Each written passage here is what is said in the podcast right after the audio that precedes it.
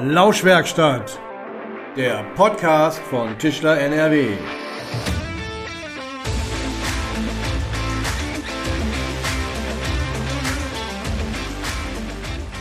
Hallo und herzlich willkommen in der Lauschwerkstatt. Mein Name ist Jens Südmeier und heute sind wir mal wieder zu Gast in einer Tischlerei, genauer gesagt in der Tischlerei Krogul in Frechen. Ja, ich würde sagen, typischer Allround-Betrieb, der sowohl im Möbel- und Innenausbau als auch im Bereich Objekteinrichtung unterwegs ist, bei dem aber auch Fenster und Türen auf dem Arbeitsprogramm stehen. Ja, und wie viele andere Betriebe bildet die Tischlerei Krogul regelmäßig junge Menschen zum Tischler und zur Tischlerin aus und hat dabei aber auch immer wieder eine besondere Klientel im Blick. Studienabbrecher und Studienabbrecherinnen oder eben auch junge Männer und Frauen, die bereits ein Studium abgeschlossen haben. Und genau darüber wollen wir heute sprechen. Und ich sage deshalb, ja, danke, dass wir mit der Lauschwerkstatt heute zu Gast sein dürfen an Tischlermeister und Geschäftsführer Jan Krogul. Hallo. Ja, an deiner Seite sind zwei aktuelle Auszubildende, Eva Krzyżanowska und Yannick Mager. Auch an euch beide. Hallo. Guten Morgen. Hallo. Ja, schön, dass ihr dabei seid. Ähm, ihr beide gehört zu der Klientel, die ich gerade schon angesprochen habe. Ihr habt, bevor ihr eure Ausbildung hier in der Tischlerei angefangen habt, ein Studium bereits abgeschlossen und habt auch schon im anderen Job gearbeitet. Dann gab es die Idee bzw. den Wunsch, mit einer Ausbildung nochmal was Neues zu starten, nochmal was Neues anzufangen. Eva, bei dir liegt das jetzt schon ein kleines bisschen länger zurück, denn du stehst jetzt ganz kurz vor deiner Abschlussprüfung. Ja, genau. Wie war das bei dir? Was, also erzähl mal, was hast du studiert und was hat dich dann angetrieben zu sagen, ich starte jetzt noch meine Ausbildung zur Tischlerin? Ich habe erst mein Innenarchitekturstudium in Krakau angefangen und habe dort meinen Bachelor abgeschlossen. Dort habe ich auch den Master angefangen, aber festgestellt, dass ich mich da nicht so wohlfühle in der Uni und bin dann nach Trier gegangen, habe dort meinen Master gemacht und dann habe ich die Ausbildung angefangen, obwohl ich eigentlich schon statt dem Master meine Ausbildung machen wollte. Aber ich habe mich dann von verschiedenen Leuten bequatschen lassen, sodass der Master doch die bessere Idee ist. Und dann ja, habe ich jetzt im Endeffekt doch noch die Ausbildung gemacht. Jetzt auf einmal finden das alle als eine tolle Idee. Vorher war das eher so, mh, Ausbildung. Und ähm, bei dir, Yannick, du hast Eventmanagement und Entertainment studiert. Das musst du vielleicht gleich nochmal ein bisschen erzählen, was, was da so hintersteckt. Hast äh, Bachelor, als Bachelor abgeschlossen und äh, hast dann auch ungefähr drei Jahre in einer Veranstaltungsagentur oder einer Medienagentur gearbeitet und hast dann aber ja mit 27 ungefähr gesagt, äh, nee, irgendwie will ich doch nochmal was anderes machen. Wie kam es dazu? Genau, ich habe ähm, auch Abitur gemacht und danach durch den Freundeskreis, aber auch durch die Familie ziemlich stark direkt gewusst, okay, mach mal ein, mach mal ein Studium dahinter. Das mit dem Eventmanagement, das kam durch meinen Vater, würde ich sagen, weil der auch eine Agentur geführt hat, genau in der Veranstaltungsbranche, ziemlich viel für Automobilveranstaltungen gearbeitet hat und ich habe da auch als kleiner Junge schon immer mitgeholfen und dann dachte ich, oder das erschien mir logisch, da auch ein Studium mitzumachen, um dann das nochmal fundierter ja, auszuarbeiten oder sowas. Ich, ich weiß es auch ehrlich gesagt jetzt im Nachhinein nicht, weshalb man da ein Studium für macht, weil eine Ausbildung ist auch in dieser Richtung möglich. Und ich glaube, ich würde auch allen Leuten raten, lieber eine Ausbildung dazu machen, weil man einfach viel näher an der Praxis ist als an der Theorie. Und dann, ja, habe ich auch in der, in der Branche gearbeitet. Es hat auch viel Spaß gemacht. Ist ein cooler Arbeitsplatz auf jeden Fall. Man lernt viele Leute kennen und ist viel unterwegs. Dann kam aber Corona und hat irgendwie der ganzen Branche so einen Riegel vor die Tür geschoben. Ähm, und ich war dann auch anderthalb Jahre, fast anderthalb Jahre in Kurzarbeit. Und irgendwann ging mir das auf die, auf die Nerven, um ehrlich zu sein. Zu Hause zu sitzen, nicht zu wissen, wann gibt's wieder neue Arbeit, wann kannst du was machen. Ähm, man ist so die ganze Zeit auf Abruf gewesen, wusste nicht, wann es losgeht. Dann ging es auch ganz lange Zeit mal nicht los. Und irgendwie bin ich dann auf die Idee gekommen, mal was Neues zu machen. Und da kam dann eben die Tischlerausbildung um die Ecke. Bedingt durch meinen, meinen Cousin vielleicht, der hat auch das eben gemacht schon vorher. Bei dem habe ich dann auch mal ein bisschen was gesehen, was der so ge gemacht hat. Das hat mich einfach interessiert. Dann habe ich mich selbst ein bisschen ausprobiert und ja, ich würde sagen, war auf jeden Fall der richtige Schritt. Ja. Also Innenarchitektur und Tischler, mhm. das liegt ja schon ein bisschen näher beieinander als jetzt Eventmanagement, sage ich mhm. mal. Du sagtest gerade, dass die Tischlerausbildung kam um die Ecke. Wie, wie, wie kam die um die Ecke? ja, hast du bestimmt auch mal, auch mal mitbekommen. 2021 war so ein, fand ich zumindest so ein Trend. Ganz viele Leute kamen auf die Idee, Corona, hey, wir müssen mal mit dem Wohnmobil weg. Und ganz viele Leute haben auf oder in den sozialen Medien Fotos, Videos gepostet, wie sie einen Transporter umbauen zu einem Camper. Und tatsächlich habe ich das auch mit meiner Freundin damals gemacht und, weiß ich, von null gestartet, einfach mit einer Stichsäge drauf losgesägt sozusagen und habe mir meinen Camper ausgebaut. Und okay. das hat einfach wahnsinnig viel Spaß gemacht, sich da reinzudenken, reinzufuchsen, wie kann was funktionieren, wie funktionieren Sachen nicht.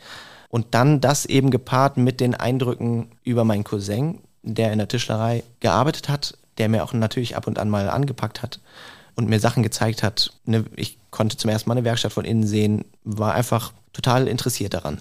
Ich glaube, so der, die größte Motivation bei mir war, ich kann Dinge selber machen und ähm, ich versuche jetzt mal einen Ausbildungsplatz zu finden. Ja. Eva, wie war, wie war das bei dir? Hat, ist das so ein bisschen so, äh, du warst ja in der Theorie dann eher unterwegs, fehlte mhm. dir so ein bisschen das Praktische dann? Oder? Ja, so richtig. Mich hat es auch mehr interessiert, so wie wird etwas gebaut, als wie, wie verkaufe ich das am besten. Das ist ja, wenn man, ähm, ich habe ja nach meinem Master habe ich bei einem Küchenstudio gearbeitet und da ging es auch hauptsächlich um Verkauf, weil die ein, ähm, wie so ein Showroom hatten und hinten waren die Büros. Und wenn dann mal ein Kunde reinkam, musste man ihm ja quasi eine Küche andrehen, jetzt mal ganz plump gesagt. Und ich fand es eher interessant, wie baut man so eine Küche. Und dass ich dann statt da rumzusitzen und nur Zeichnungen mache, fand ich es interessanter, eben etwas eher zu bauen. Jan, jetzt mal aus betrieblicher Sicht. Also ich finde, die beiden machen einen ziemlich zufriedenen Eindruck jetzt in ihrer Ausbildungssituation hier. Ähm, wie ist das aus Sicht des Betriebes, wenn man äh, Menschen einstellt, die eben schon ein Studium hinter sich haben, die schon vielleicht in einem anderen Job gearbeitet haben? Welche Vorteile siehst du da für, oder darin für die Tischlerei? Grundsätzlich ähm, würde ich sagen, ist ja generell jede Vorerfahrung, die man aus einem anderen Berufsfeld oder alles, was man ja schon über die Zeit so an Erfahrung einfach gesammelt hat, ist sicherlich immer was, was man in irgendeiner Form auch in die Ausbildung oder in seinen neuen Beruf als Tischler, Tischlerin dann einbringen kann. Also man verliert ja nichts dadurch, dass man vorher schon was anderes gemacht hat schwingt da so eine Vermutung oder so ein Gefühl mit, ja, die, die sind jetzt schon fertig und äh, haben schon studiert und sind jetzt hier und dann, ja, bleiben die ja vielleicht eh nicht bei mir oder wie und wollen sich dann noch weiterentwickeln oder, oder wie ist da so die Denke? Da habe ich eigentlich überhaupt keine ähm, Bedenken, was das angeht, weil man muss ja sich überlegen, die Person hat ja schon was anderes gemacht und hat sich dann dafür entschieden, in diesen Beruf zu wechseln. Das heißt, man hat ja schon was anderes gesehen, wo man festgestellt hat, das ist nicht das, was man für immer oder für längere Zeit machen will und wechselt dann im zweiten Schritt ja, denke ich, eher in den Beruf, der einen mehr ausfüllt oder fordert oder wie man das auch sagen möchte. Deswegen sehe ich das eigentlich als, als kleines Risiko und man kann auch einen jungen Auszubildenden, der kann ja auch weitergehen. Also der macht seinen, seine Ausbildung zu Ende und ist vielleicht zwei Jahre da und dann stellt er fest, ich möchte einen Meister machen und geht vielleicht auch weg. Mhm. Von daher sehe ich das eigentlich nicht als, als großes Risiko. Ich habe mir mal die Zahlen vom Zentralverband des deutschen Handwerks äh, angeguckt. Also im Jahr 2017 hatte rund ein Viertel, also ungefähr 25,7 Prozent der neuen Tischler-Azubis Fachabitur oder Abitur. Vier Jahre später, also letztes Jahr 2021, lag der Anteil bei 35,7 Prozent, also ungefähr ein, bisschen mehr als ein Drittel. Und ja, damit lag der Anteil der Abiturienten und Abiturientinnen im Tischlerberuf deutlich über dem auch des Gesamthandwerks. Was meint ihr, was steckt hinter dieser Veränderung? Also, dass auch mehr Abiturientinnen und Abiturienten auch eben in das Tischlerhandwerk streben, scheinbar. Ja, eine ne gute Frage. Ich könnte da nur, nur raten und, und oder vermuten, dass einfach Schüler, die fit in Mathe waren oder einfach auf, aufgeschlossener vielleicht sind, kreativer sind, die Tischlerausbildung wählen als ihre Form der Ausbildung, weil sie sich, weil einfach der, der Tischlerberuf so vielseitig ist, denke ich mal, und, und man sich in ganz viele Richtungen eben ausleben kann, vor allen Dingen auf der kreativen Seite, aber auch auf der, auf der planerischen Seite. Ich denke, das wäre so meine, meine Vermutung. Ich kann mir aber auch vorstellen, dass äh, die Influencer, die es mittlerweile bei Instagram und Co. gibt, auch eine große Rolle dabei spielen. Also kann ich mir vorstellen. Ja, ich glaube, die machen einen guten Job auf jeden Fall, um, um das Tischlerhandwerk voranzubringen. Ich glaube, so viele Menschen wie heutzutage auf den sozialen Medien abhängen, gab es noch nie zuvor und ähm, zumindest unsere, ich nenne es mal Bubble, ist gefüllt mit, mit Tischler. Zeug, Bildern, Videos. Ähm, wahrscheinlich aber auch, weil wir uns dafür interessieren. Aber sobald jemand mal auf, auf Social Media einfach damit in Berührung kommt, ich glaube, schöne Möbel oder, oder schöner Innenausbau ähm, interessiert jeden oder spricht jeden an. Und wenn man dann mal sieht, oh, das sieht ja ganz schön cool aus, dann forscht man natürlich mehr in, der, in, dieser, in dieser Ecke des Webs und äh, ja, bleibt dann vielleicht auch drauf hängen. Ja wie viele junge Menschen in den nächsten Jahren die Schule verlassen werden, das steht ja eigentlich schon fest. Die sind ja alle schon geboren. Ähm, also 2030 wird die Altersgruppe der 16- bis 19-Jährigen um 5% kleiner sein als noch 2020. Die Gruppe der 20- bis 25-Jährigen wird ungefähr um 15% schrumpfen. Ja, und Untersuchungen, Prognosen zeigen, dass äh, eben dieser Verlust vor allen Dingen zulasten der Ausbildungsberufe gehen wird, während die Zahl der Studienanfänger gleich bleibt, ungefähr. So, denn es ist ja immer noch, glaube ich, eine viel verbreitete Annahme oder im Grunde sowas wie eine gesellschaftliche Selbstverständlichkeit. Wenn man Abitur macht, muss man auch studieren gehen. So, was sagt ihr dazu? Also ich glaube, es ist in, ähm, zum einen hat das damit zu tun, dass es auch sehr schwierig ist, als Ausbildungsberuf sich an einem Gymnasium zu präsentieren. Weil das ist auch so ein, ein Punkt, dass es natürlich auch von der Schule her so ausgelegt ist, dass man auf jeden Fall alle Schülerinnen und Schüler in Richtung Studium bringen möchte. Und ähm, man gar nicht so interessiert daran ist, dass die Ausbildungsberufe in einem Gymnasium einen zu großen Raum einnehmen in der Präsentation. Das liegt, glaube ich, auch an der Schulform an sich, dass, dass man es einfach nicht möchte. Und das verfestigt eigentlich nur diesen gesellschaftlichen Trend, der da sowieso vorhanden ist und dann dadurch, dass man die Berufe gar nicht so kennenlernt, wenn man Schüler ist auf einem Gymnasium, kommt das nochmal dazu. Hm. Und obwohl du ja aus einer Tischlerfamilie kommst, hat es dich, hat dich diese gesellschaftliche, dieser gesellschaftliche Zwang aber auch so ein bisschen übermannt, richtig? Ja, also ich würde Zwang würde ich jetzt nicht sagen, weil ich war bei mir in der Familie ist das nie in irgendeine Richtung gedrängt worden. Auch nicht in, dass man jetzt sagt, äh, dass man dahin gedrängt wird, diesen Betrieb fortzuführen, der ja schon äh, lange besteht. Natürlich freut sich mein Vater, dass ich das weitermache. Das ist ja klar, wenn so ein Unternehmen schon eine Weile besteht und man das dann fortsetzt. Aber ähm, also als Zwang würde ich das nicht sehen. Es war eher, die Interessen waren halt weit, man hat das Abitur gemacht dann kommt so der Gedanke, jetzt hat man das Abitur, jetzt hat, also man war 13 Jahre unterwegs und äh, dann kann man ja auch doch das Studium anfangen eigentlich. Und äh, trotzdem habe ich dann schnell gemerkt, dass der erste Gedanke, also das irgendwann vielleicht mal fortzusetzen und im Handwerk zu sein, dass das der richtigere Weg für mich ist. Ja. Du hattest auch mal ein Studium angefangen, ne? Genau, das, ich habe ein Studium angefangen. Was war das? Äh, Musikwissenschaft und Fachinformatik für Geisteswissenschaften, was auch durchaus, es hat mich auch interessiert. Ich hätte es nicht einfach so angefangen, aber ich sag mal, ähnlich zu dem, was Eva gesagt hat, ich kam nicht damit zurecht, dass es nur irgendwie sich alles auf Papier abgespielt hat. Das war einfach zu viel Theorie und man muss das einfach dann für sich sehen. Ich mache zwar jetzt auch viel, mit Papier. Wenn man dann äh, irgendwann kommt man natürlich an den Punkt, wo die Verwaltung mehr übernimmt, aber trotzdem bleibt ja, dass man ein Möbel plant und das wird gebaut und man hat am Ende das Objekt da stehen, was man da erdacht hat. Mhm. Wie war das denn bei euch? Also habt ihr diesen, diese gesellschaftliche Erwartung von Schule, von Eltern, von Verwandten, habt ihr die auch gespürt? So, ich habe Abitur, dann muss ich da auch weitermachen? Ähm, ja, voll. Äh, ich komme aus einer Akademikerfamilie, also bei uns haben alle studiert und machen irgendwas super krasses. Äh, deswegen kam es bei mir eigentlich gar nicht in Frage, dass ich jetzt eine Ausbildung mache. Also ist, ich weiß noch, dass ich äh, Abitur gemacht habe und bei mir kam, ich wäre am liebsten irgendwo nach Australien gefahren und meine Eltern wollten unbedingt, dass ich studiere. Die meinten mir, ja, wenn du jetzt wegfährst, dann äh, fängst du gar nichts mehr an. Aber Ausbildung war nie irgendein Thema. Also nie. Deswegen, bei mir war es definitiv so, du machst fertig mit Abitur, du machst jetzt Studium, alles andere kannst du vergessen. Also deswegen, bei mir war es definitiv so.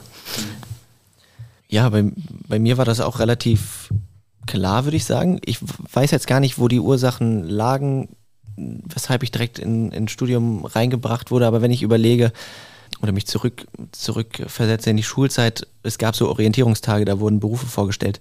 Ich meine, da war wirklich kein Handwerk dabei, was vorgestellt wurde. Wenn ich an all meine Freunde zurückdenke von der Schule, ich kenne keinen, der, der einen Handwerksberuf ausgeübt hat. Die sind auch wirklich mehr oder weniger alle studieren gegangen. Das heißt, wenn du, wenn du in, in so einem Freundeskreis drinne bist, dann läufst du irgendwie zwangsläufig ja, Gefahr, aber es ist ja nichts Negatives, ähm, ein Studium erstmal anzufangen. Vielleicht ist das auch das Interesse war natürlich auch erstmal bei mir da. Hey, studieren, studieren hört sich cool an. Ich kam aus einem, aus einem kleinen Dorf, dann geht man in die Stadt. Ist natürlich alles super spannend, aufregend. Studienzeit ist auch sehr cool, sehr interessant. Äh, keine Frage. Aber ich, ich denke, weiß nicht, ob das auch vielleicht ein Generationending ist von unseren Eltern geprägt. Damals hieß es halt mit, wenn, wenn du studieren gehst, kannst du viel Geld verdienen. Und ob das so stimmt und ob man damit glücklich ist, weiß ich nicht. Kommt auf die Person an. Kommt auf die Person wahrscheinlich an, genau. Ähm, ja. Aber die sind jetzt, sind jetzt im Reinen mit euch, äh, dass ihr das jetzt macht, wie ihr das Ja, jetzt voll. macht. Ja, auf jeden Fall. Ja. Das ist halt das Komische, ne? Das meinte Eva vorhin ja auch schon. Also erstmal sagen alle, ja, geh mal studieren und alle nicken, wenn du sagst, ich gehe jetzt studieren. Dann kommst du mit einer Ausbildung um die Ecke und irgendwie war das, war die Freude viel größer danach.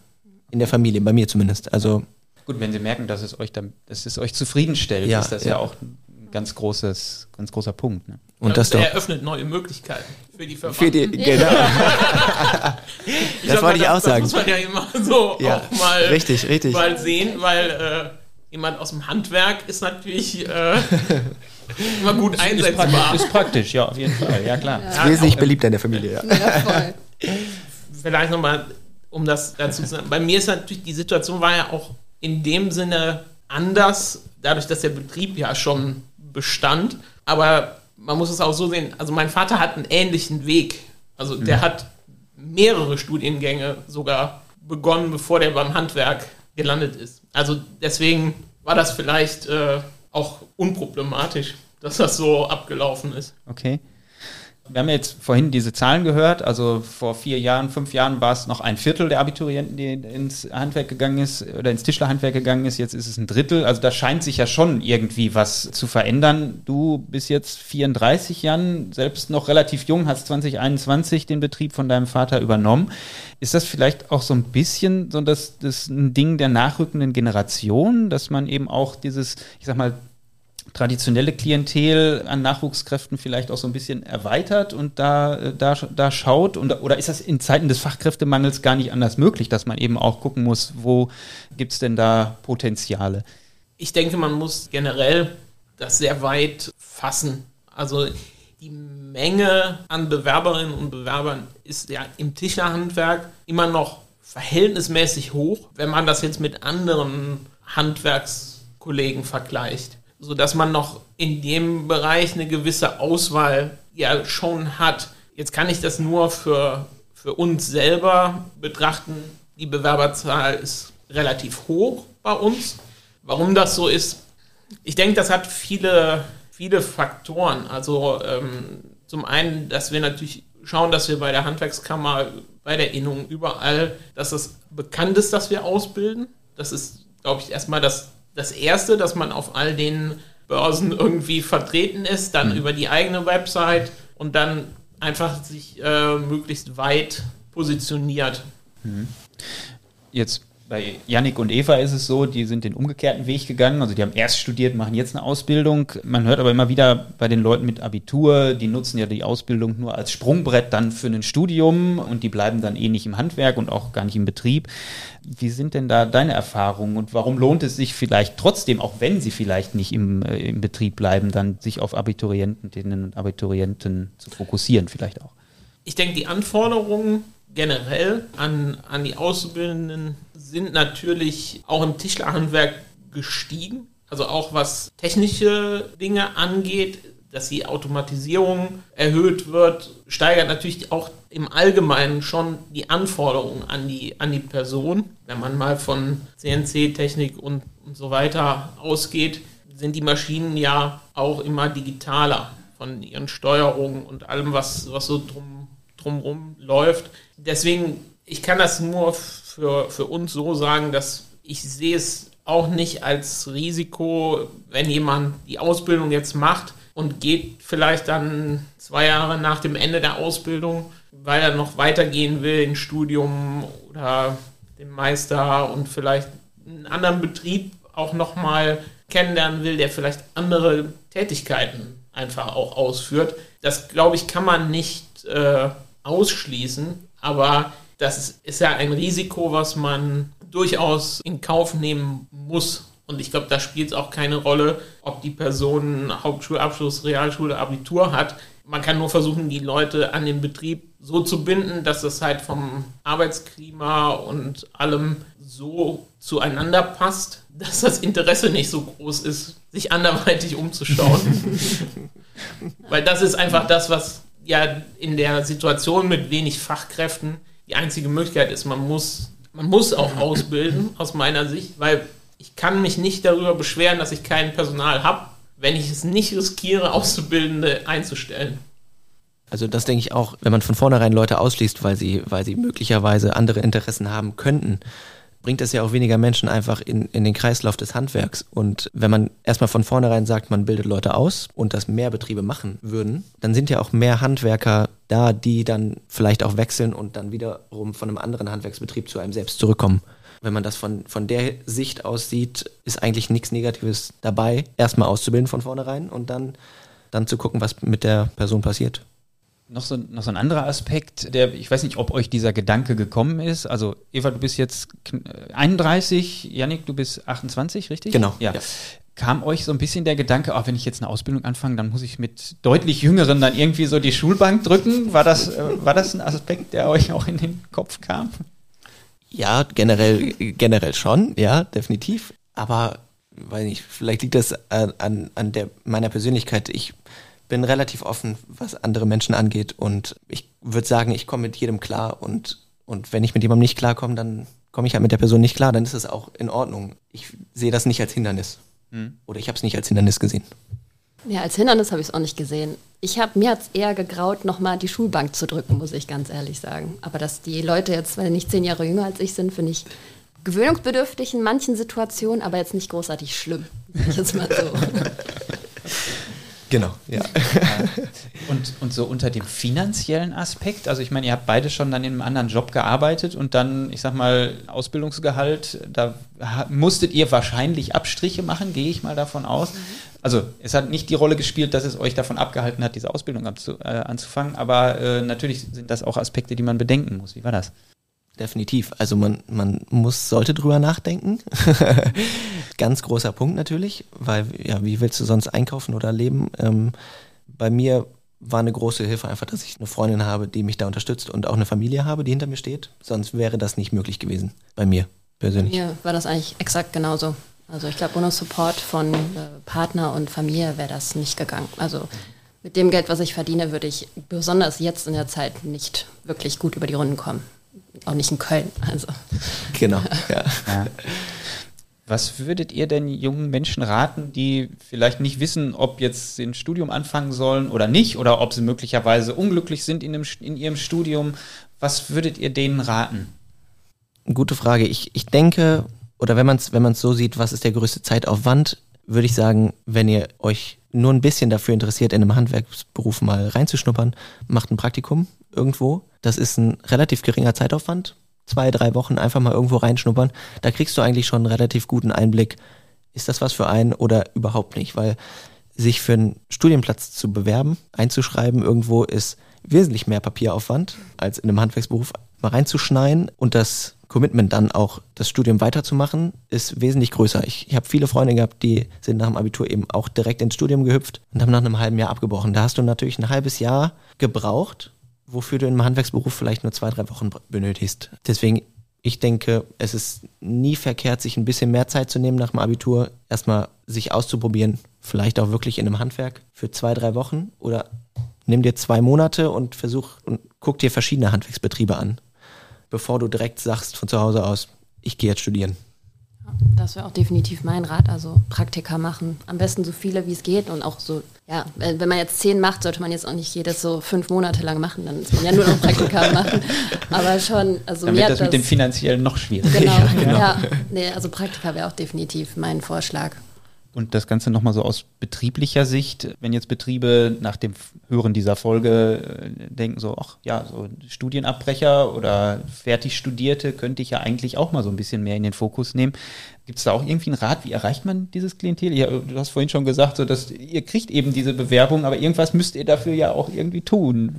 Was, was, ist so das Geheimnis dahinter?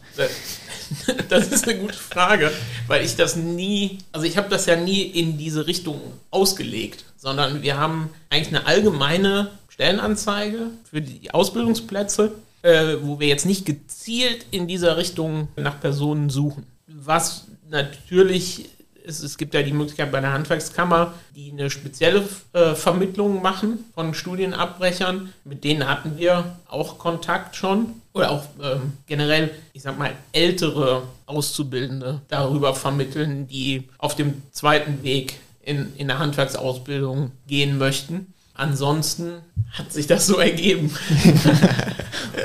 Okay, manchmal braucht man einfach auch ein bisschen Glück. Ja. ja. Damit wären wir eigentlich jetzt schon am Ende dieser Folge. Eva, Yannick, Jan, danke, dass wir mit der Lauschwerkstatt hier bei euch zu Gast sein durften. Eva, dir vor allen Dingen viel Erfolg jetzt für deine Abschlussprüfung. Du konntest jetzt um ein halbes Jahr deine Ausbildung verkürzen und Yannick, du konntest deine auch schon verkürzen. Du bist im zweiten Lehrjahr direkt eingestiegen. Genau, ja. Bis jetzt im dritten, heißt, hast dann im Sommer deine Abschlussprüfung. Auch dafür schon mal toi toi toi. Danke.